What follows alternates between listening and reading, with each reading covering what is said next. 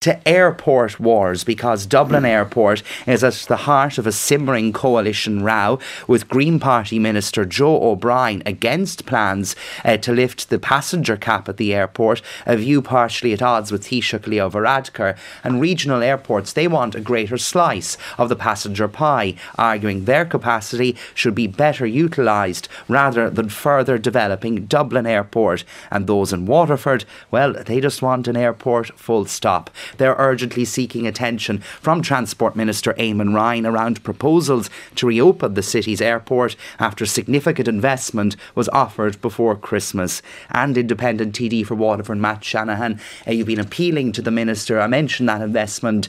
Um, apprise us, bring us up to speed. Where is this project at and what does it need? Well, where the, pro- where the project is at, and firstly, you know, we're not looking for an airport, we're looking for a runway extension to an existing, the private, the busiest private airport in the country the airport that's housing the Southeast Rescue Helicopter, Rescue 117. And we've been working for a number of years on a proposal to bring in passenger jet traffic into Waterford. And that proposal was contingent on providing private investment, which has been secured to the tune of 12 million euros. So this project has been de risked by 50%. A business case went into government, supposedly went into government on December the 13th. Uh, the Transport Minister yesterday told me on the Dáil floor that his office hadn't seen the proposal and and he hadn't seen it, uh, even though the Taoiseach had told me three days previously that government had the proposal and they were uh, looking at it and they wanted to fund it. But the bottom line here is this is strategic infrastructure for the southeast region to deliver an economic benefit. People believe it or not, Barry, people who live in the south of the country don't really want to come to Dublin to fly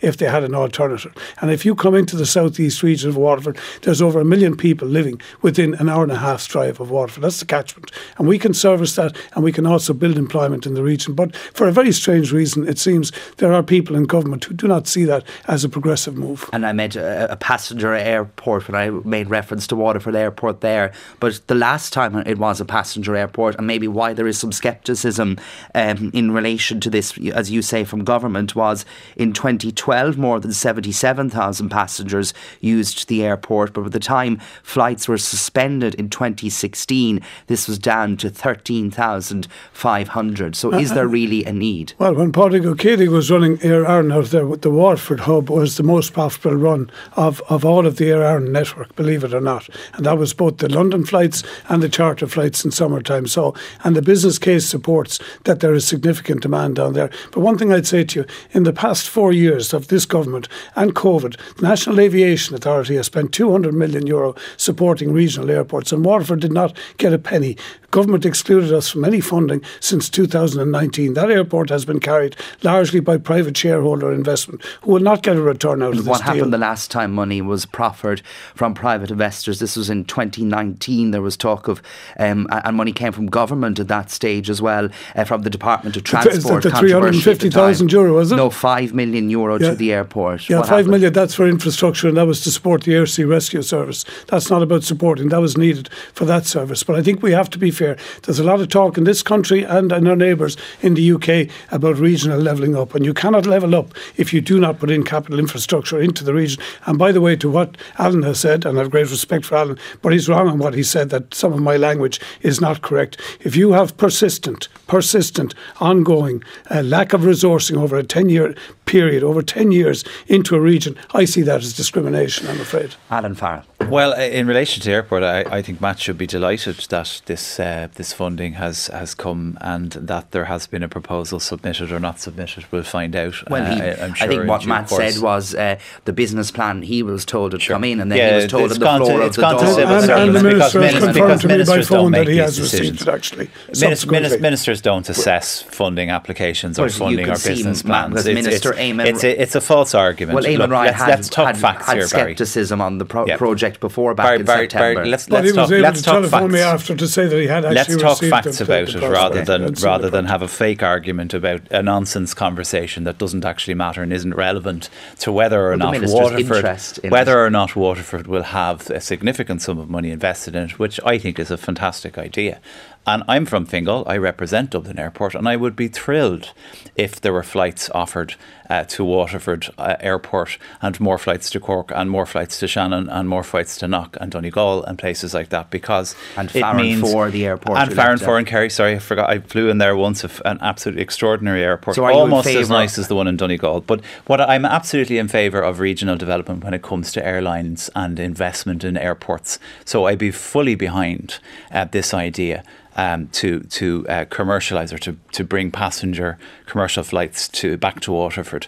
Um, and I would be certainly very hopeful that we would see that because it will take pressure off Dublin Airport, which, as you know, is courting a little bit of controversy at the mm, moment. We'll There's a case before the High we'll Court. We'll discuss that in a moment. But in sure. relation to, to Matt's case there and uh, his plea for Waterford Airport. When might that project happen? Can you offer him any? Well, it, it, it's a private, um, it's private investment. But the business case. So the business case will have to, well, it'll have to, it'll have to go through the processes that business cases generally go through in the Department and can I Say by the, the, and I would be very hopeful that we and, could have and, uh, and, and the reason that project and the reason that project was uh, was rushed and has to be expedited through the department is because there is a schedule of building that cannot go into the winter time. Otherwise, the project mm. is delayed for another twelve months, and that was the reason why it is so important that the senior line minister is on top of this already. A, a new airport, Darren O'Rourke, but is this not at a time when we're supposed to be reducing our carbon footprint? It is, yeah, um, and it, this is a, a, general area that that the Transport Committee spent a, a lot of time on uh, last year. Um,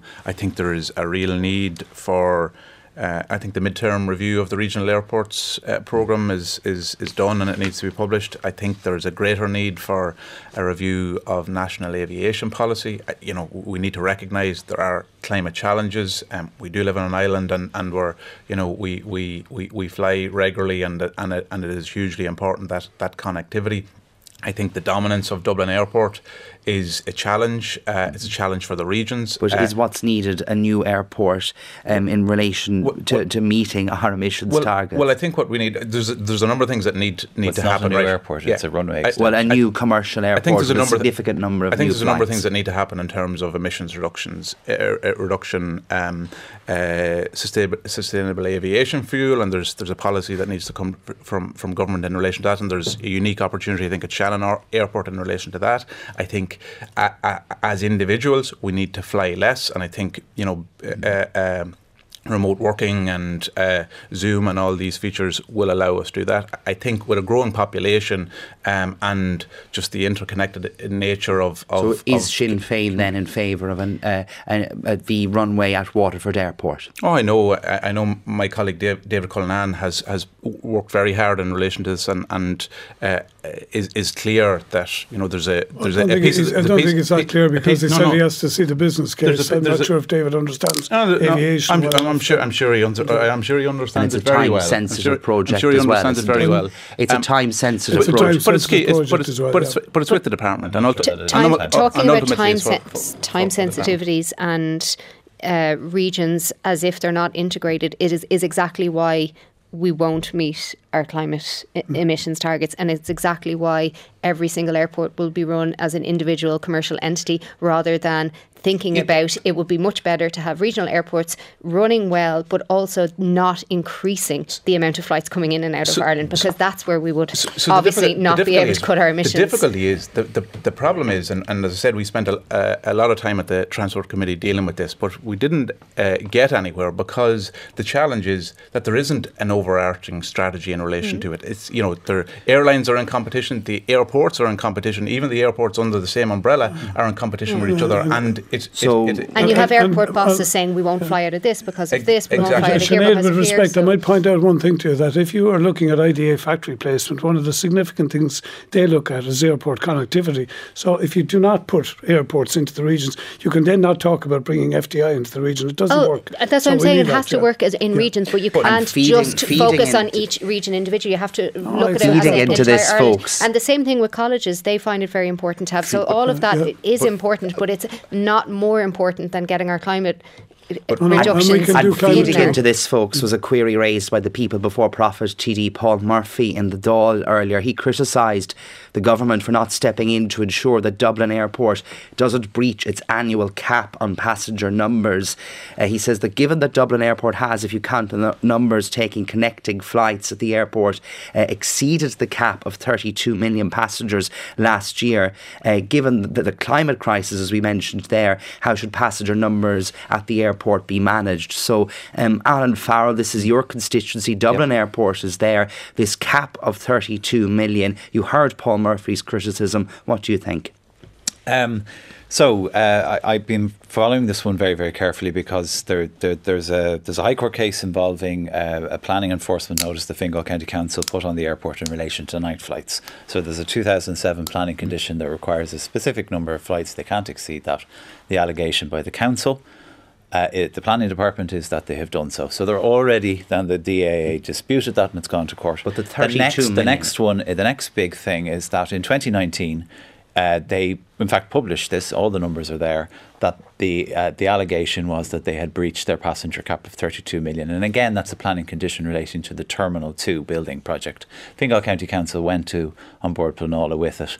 A very damning inspector's report was published and is available on the uh, An Bord website as we speak.